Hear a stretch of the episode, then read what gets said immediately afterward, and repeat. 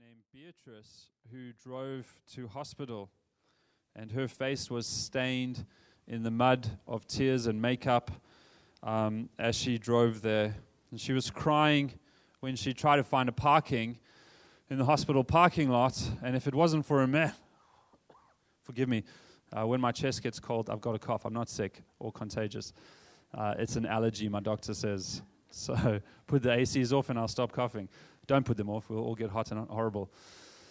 And uh, if it wasn't for the man who yelled stop, she would have hit this couple, but she slammed on brakes and uh, wiped away her tears and saw a man uh, pushing a heavily pregnant woman um, ahead of her in the parking lot. This couple, who were heavily pregnant, uh, arrived in the hospital, and there was a midwife waiting for them and rushed her into her room. Uh, and then the doctor came and checked, and labor had begun. And it was exciting. It was their first child. Uh, she wasn't ready to start pushing, but she wasn't able to go home either. So they decided they would go for a walk through the corridors, uh, just as you do when you're in hospital waiting for the baby to come out. You do everything you can to get it going. Uh, all sorts of exercises and bouncing on exercise balls and going for walks and everything you can do. And they went for a walk and got lost in one of the long corridors of the hospital. And little did they know that they passed Beatrice, this lady who had almost hit them in the parking lot. And Beatrice was sitting having a consultation about her health. Uh, she had been hemorrhaging and didn't know what was wrong. So she was sitting there, and they had done some tests, and the doctor was giving her uh, the, the bad news that he didn't know what was wrong, um, that they didn't know what the cure was either.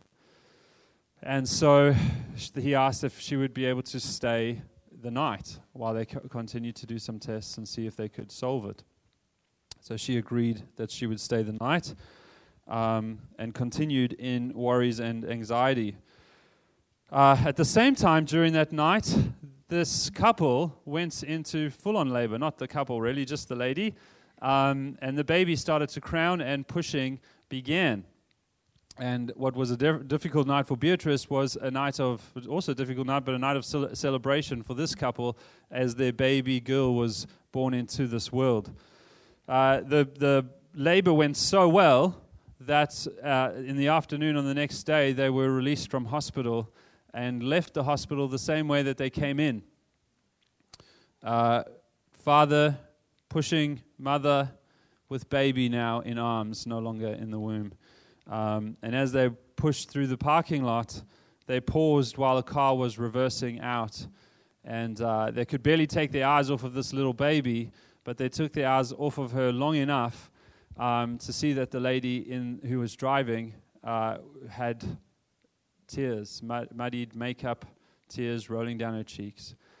And Beatrice, the lady in the car, uh, looked at them, looked at their baby, and though she was in her own pain, could see their joy, waved thank you, and drove away. On her drive home, uh, she couldn't help but worry about what life was going to be like. no cure for her hemorrhaging. She'd be considered an outcast in society uh, wouldn't be able to fellowship with anyone. And what was she going to do? This couple went home elated. Uh, they arrived a couple pregnant, they left a family with a beautiful little girl. Now, so why don't you come and read uh, Luke 8 40 to 56 for us?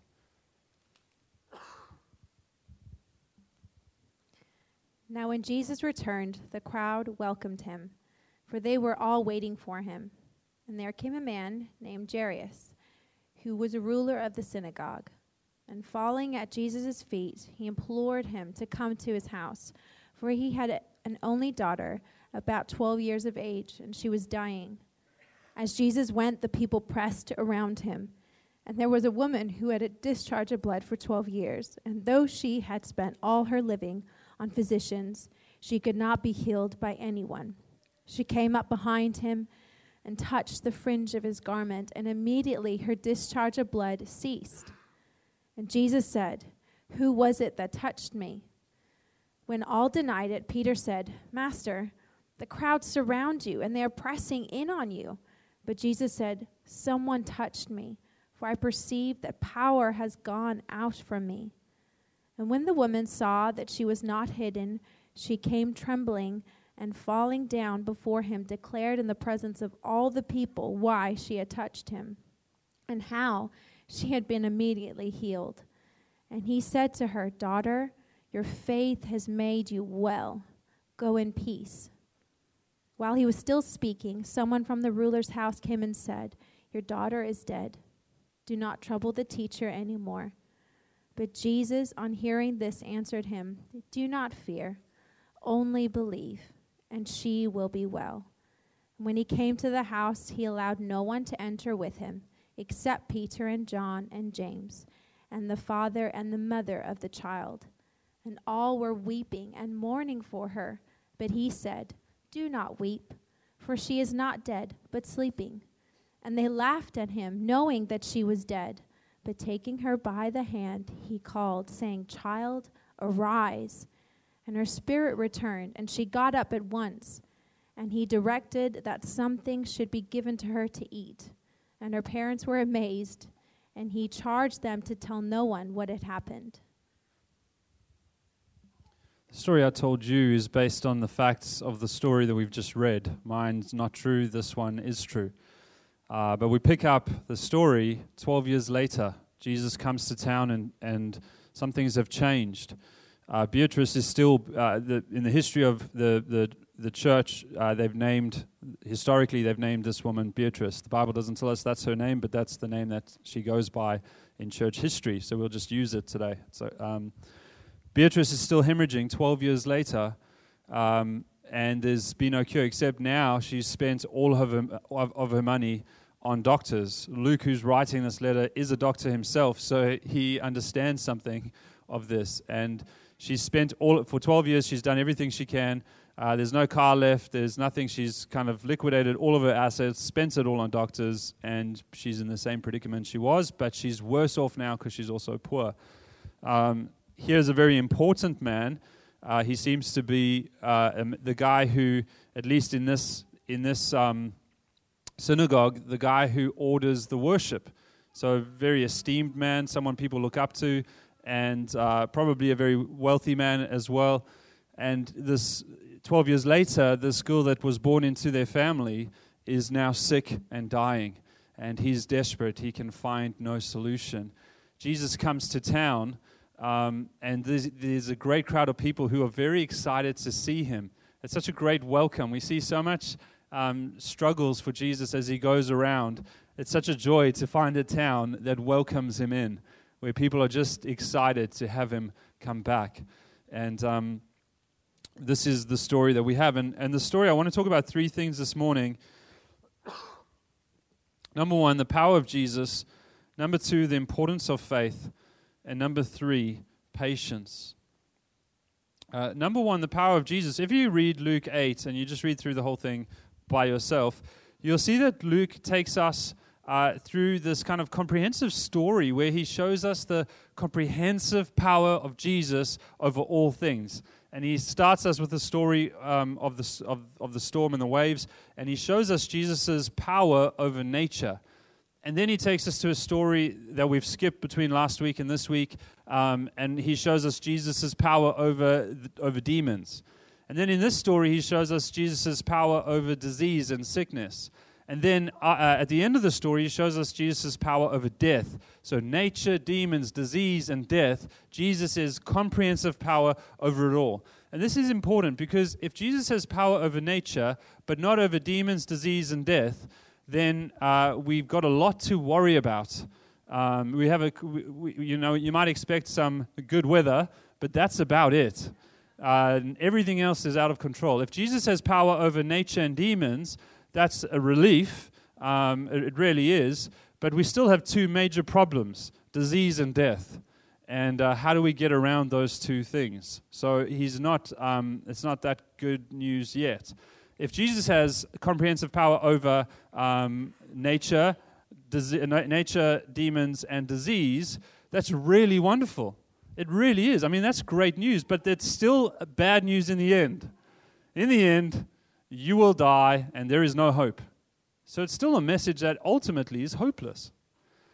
Luke has to show us that Jesus has to have comprehensive power over nature. The Old Testament talks about first the natural, then the supernatural. Let's start right at the beginning, right at the most physical reality. Jesus has power over nature, he has power over demons, he has power over disease, and he has power over death.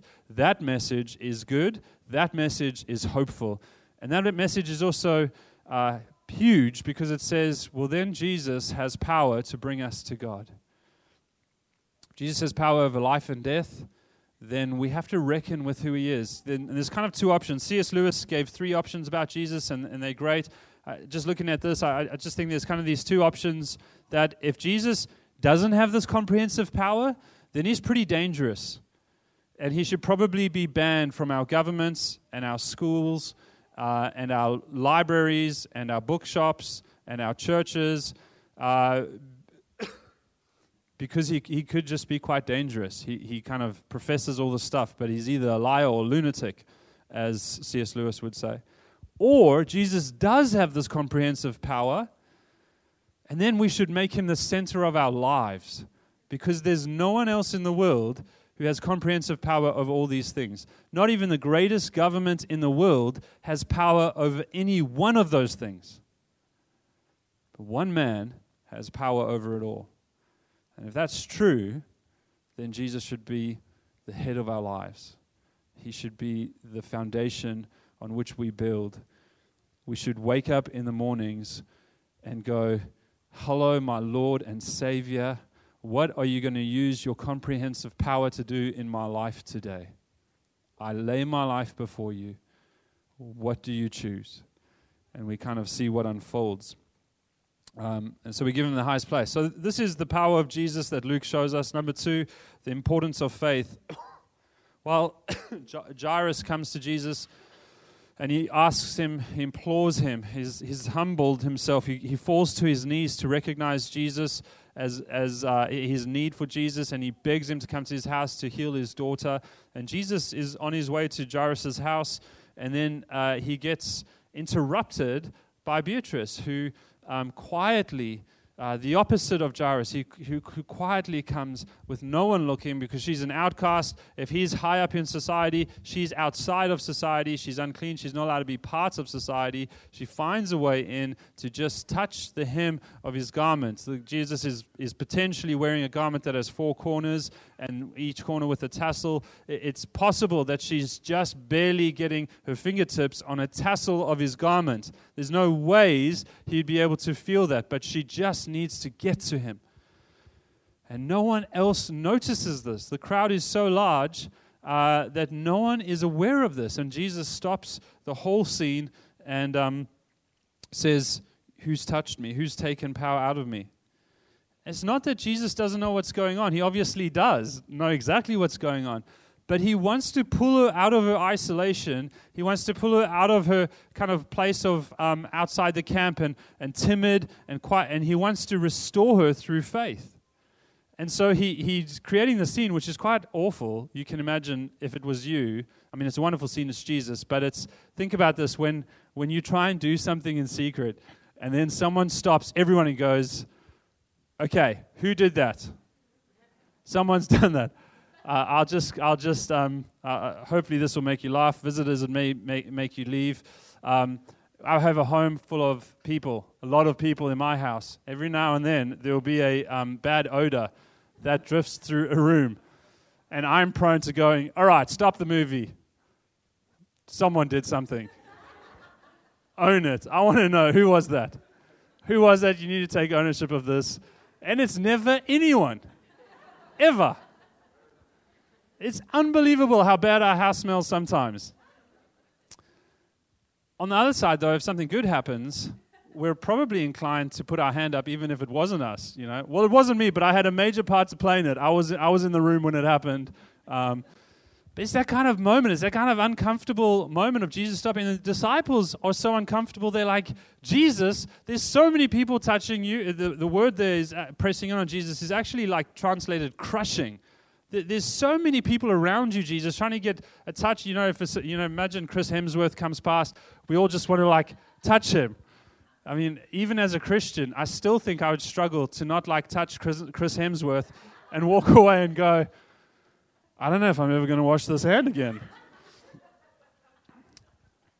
Um, but I still have Jesus as my Lord and Savior, not Chris Hemsworth. But we, that kind of people are crushing in on him. They want to get close to him, and the disciples are so awkward about this moment. They're like, "Jesus, we got to move on. This guy's daughter's dying, and, you will never be able to know. I mean, we all touched you."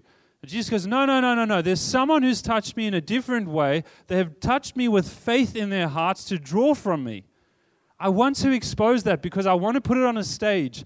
I want to give it attention because that is a good thing. You know, it's different to everyone else. And eventually, this woman goes, It, it was me. And, and then she starts to testify.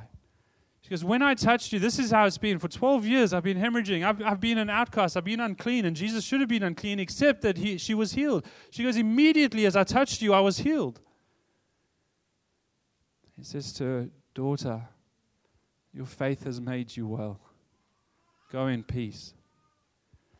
The word there, peace, as the Jews would understand it, peace there is not go and have a good day, go and have calm Go and go and chill out and relax. Peace there talks about you're reconciled to God.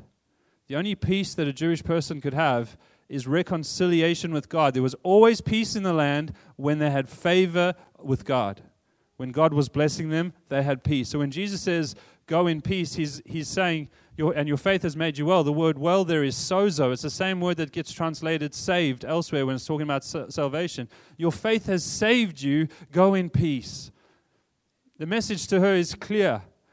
Woman, in front of all these people, I want to announce to you not only are you clean, but God looks upon you favorably, lovingly. You are His daughter. You have peace with God. Because your faith in reaching out to me, you are reconciled. And He gave her dignity.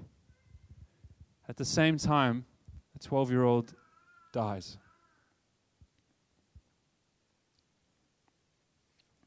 And the message comes Leave Jesus alone, Jairus. Your daughter's dead. There's nothing we can do. And Jesus says, No, no, hold on, not so, not so fast. He says, He's just shown something. He says, Jairus, just believe. I, I need nothing from you. Just believe. Just trust. Just have faith. Same word there. Just, just have faith. And she will be well. Same, same sozo. She will, uh, she will be saved. Just have faith, she will be saved. And they go over to Jairus' house, and Jesus raises her from the dead. what is what is faith? If you had to if you had to summarize faith in a sentence, I'm going to tell you. Often I do ask you questions to answer. Today it's just rhetorical because I'm, I'm just going to tell you what it is. I want you to remember mine, not everyone else's. Faith is counting on Jesus at, at its like smallest, if you could just remember one, if you're going to get something tattooed, what is faith? It's counting on Jesus. For what? For everything. Always. All of the time. In the good and the bad. Sometimes we think faith only works in suffering situations. We need faith in the good times. Why? Because in the good times, we're prone to forget God. We need to count on Jesus when things are going really well. And we need to count on Jesus when things are not. But faith is counting on Jesus. And then lastly, the need for patience. The importance of faith, and now the need for patience. I think sometimes we often treat God like a genie, and we're willing to test out prayer with something like, um, I prayed for this. I mean, I spent most of my youth praying for a, a quad bike. I never got it. And based uh, God's, I based God's power in my life on the arriving or non arriving of the quad bike. And I was very confused about God's character and nature because He never gave me this quad bike. And so whenever someone would be like, just pray for, pray for, you know, God says, just, Jesus says, ask what you need, and your Father knows what you need. And, you know, and I was like, well, I'm not 100% sure that He's listening. Uh, the reality is, um, we treat Him in our hearts sometimes like that, sometimes not so overtly, but we get quickly disappointed when God doesn't answer our prayers the way that we want Him to. I love what Tim Keller says uh, that God answers our prayers the way um, we would have asked them if we knew everything God knows. He kind of takes our prayers and He perfects them for us, and then He answers that prayer. In other words, God's always answering our prayers, uh, and, and when we're praying, uh, we can kind of just go for it because God can kind of perfect our prayers.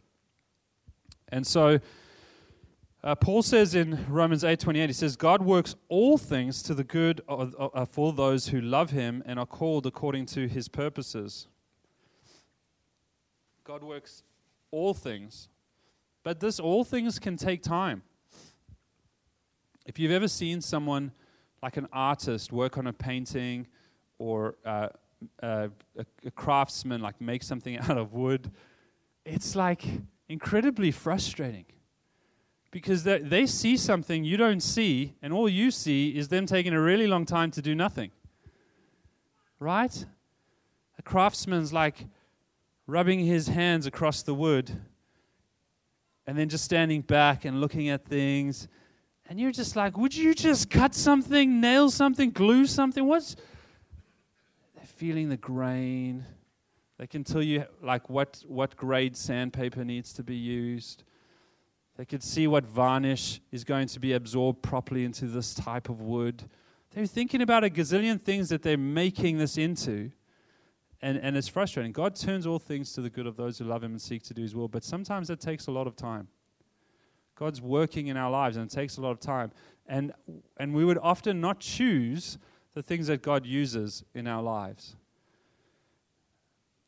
And so there can be days and weeks and months which, which can be quite confusing. There can be seasons of our lives, years of our lives, that, that are very confusing, that are very hurtful, where, where pain reigns, and we say, God, where are you? But if the importance of faith, counting on Jesus, we can, we can say, I, I don't understand, but I know I can count on you. I can't see where this is going, but I know I can count on you, and you will turn this to good. And so I choose to trust you. Give me patience, please. I love that patience is a fruit of the Spirit because I know that I don't have any of it. Um, and I'm not, I'm not being humble. You can ask my family, they can affirm. I have no patience. But I do have the Holy Spirit. So if I'm lacking patience and you're lacking patience, we can ask of the Holy Spirit to grow patience in us and we can surprise ourselves to see patience in our lives, to cling to Jesus when we in our own strength couldn't and for Jesus' story to unfold and for us to just stay clinging to the corner of his garment until he, he comes through and we understand what he's doing.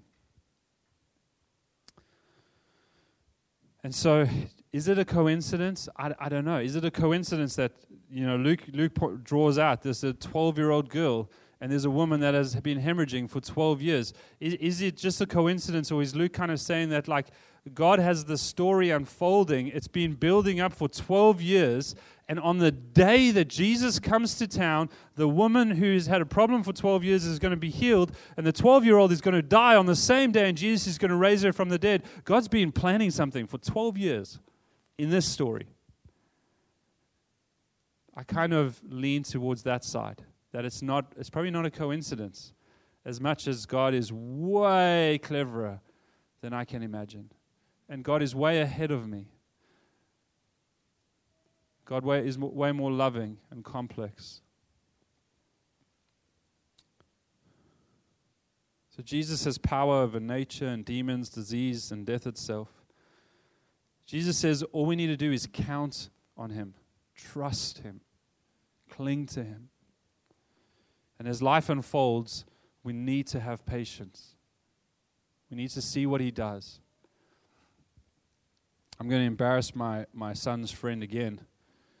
Because I, I, I just want to say this. When, when Zeke went into high school, I remember Nas and I in year seven feeling like we were sending our only son, our only begotten son, into the world to go and be crucified. And we knew that God understood how that felt.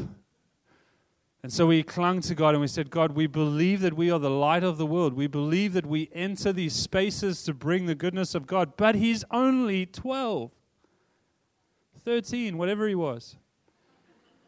I think 12. He's so young. Please look after him. Please protect him. Please provide another friend. Please, God, come through for him. And you've met Theo, who, who comes every now and then, who loves Jesus. And they found each other. And recently, Josh and Zeke have met, and they're walking with Jesus and forming a faith.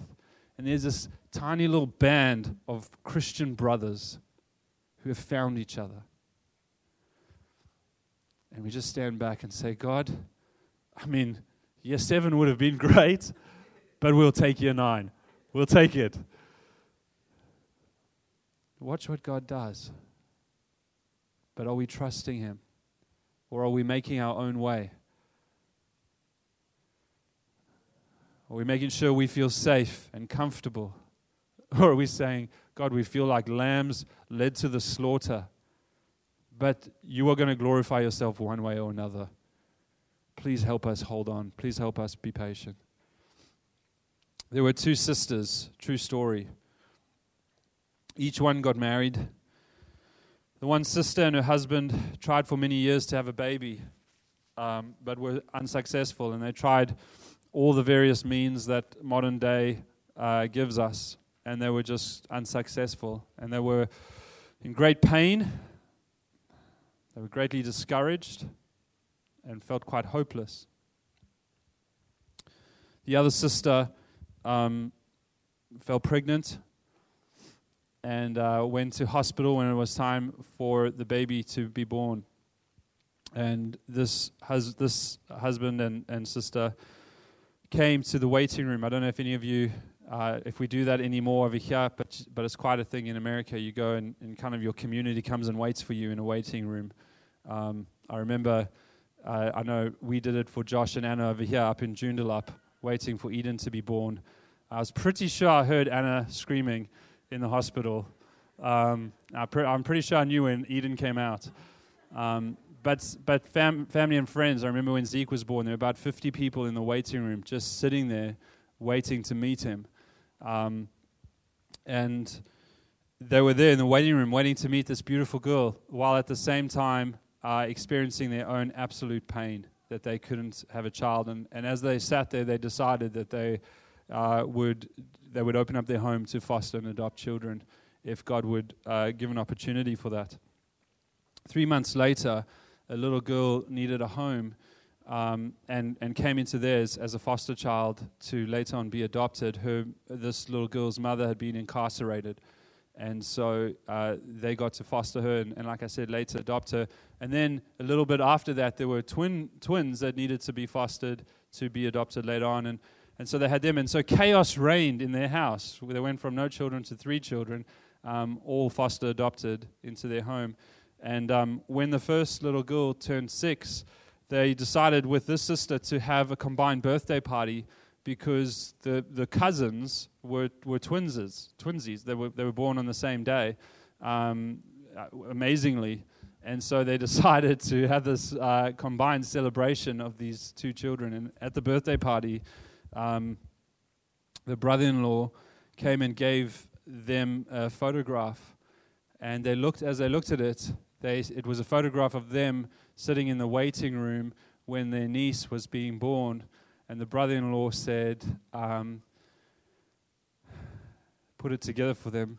While you were sitting there, your little girl was being born in the exact same hospital at the exact same time, just in a corridor down from where you were sitting. Little did you know at the time that your daughter was being born. Little did you know that you were in the waiting room for your little girl.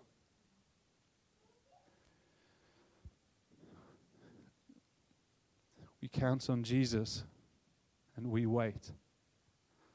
And we watch. And we trust.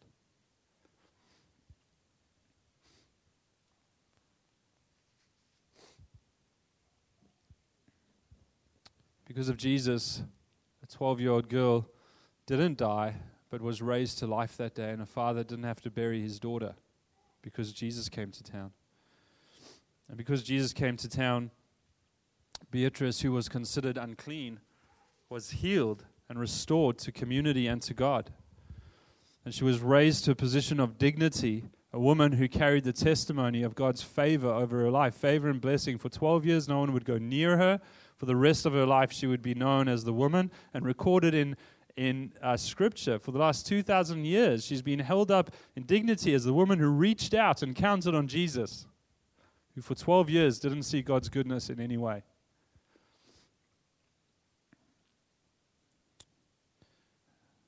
And right at the end, after the school is raised to life, Jesus says a surprising thing. He tells them not to go and tell anyone what has happened. Jesus doesn't want the good news to be diminished down to this message of some sort of voodoo magic Messiah who runs around just doing miracles if you do the right things, if you beg enough, if you sacrifice enough, if you hold on tight enough, you, get some sort of miracle and, and wonder from Him. Jesus wanted the good news of ultimate salvation, the good news of ultimate rising to life. He wanted our focus to be on Him and what He was doing, not on these kind of these miraculous moments. So, what has he done? And I'll land, and Josh will lead us into communion. He has received the just wrath of God against sin in our place. Jairus didn't have to bury his daughter that day, but primarily what was going on is Jesus showing that God, in her place and in his place and in the woman's place and in all of our place, God was going to pour his wrath against our sin out on his own son. And Jesus died in our place, and he entered our death so that he could be raised to life, so that he could raise us to life, so that he call, could call us to life. So he could say over his disciples that he has all authority in heaven and earth, so that he could pronounce his comprehensive power over nature and demons, over disease and over death, so that he could say, Come to me and come to the Father in my name. What do you bring? He says, You bring nothing, just count on Jesus. Just count on me. It's done. And Luke 8 ends up being this small picture of the kingdom of God. In Jesus' comprehensive power over nature, it eludes uh, slightly, there's almost faint glimpses of a new heaven and a new earth under Jesus' rule and authority, where the storms of life don't rock our boats, but his kingship keeps a constant calm and peace. A kingdom that's coming and is present, but not yet, yet fully. A place where evil is non existent and is uh, telling the pigs, uh, telling the demons where to go. The kingdom is going to be a place where evil does not exist, where only the goodness of God's presence exists where there is peace in the presence of God. Where there's no sickness or suffering, where Jesus' comprehensive authority over disease is displayed in joy and health and gladness, no sadness and sorrow and suffering, together in the community in God's presence. And then lastly, where there's no death, but only eternal life. Where there will be no mourning, where there will be no funerals, where there will be no weeping over lost ones, but where there will only be eternal life and joy and celebration in His presence. And that has already begun for us. For those who believe in Christ, who cling to Christ, who count on Christ, it is already yours. That's why Jesus is saying, don't go till this stuff, don't go talk about this stuff because there's a greater message. It's all already yours in Jesus, but not fully yet. We might still have to pass a physical death to get to eternal life, and we may not. Let's hope Jesus returns. We may still face suffering before we see the end of suffering, But in those moments, we can count that Jesus will turn it to the good of those who love him and seek to do his will and are called according to his purposes. We may still encounter and have to push back darkness. We are the light of the world, and we push back darkness, and we go out into the world to call other people in. And, and the force, the, the, uh, the, the power of God pushes it, it working in us. We push against evil. It, may, still be a war, a battle to fight, even though de- uh, Jesus has already defeated Satan on the cross.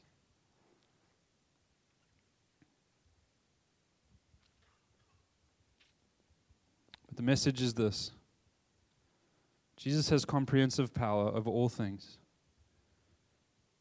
Jesus has taken the wrath of God in our place. Jesus has died in our place. And Jesus has raised to life to take his authority and to call us to himself, to himself. And to speak over us the words that he spoke over the woman. Daughter, son. Counting on me has saved you. Now live in peace. Today, daughter, son, whoever you are, whatever you're struggling with, count on Jesus. Josh will, in a second, tell you what this is all about. If you don't know Jesus, count on Jesus. If you do know Jesus, count on Jesus. And let's experience his peace. Let's hold on to him in patience. And see how he works into our lives and through our lives for God's glory and our good. Let me pray.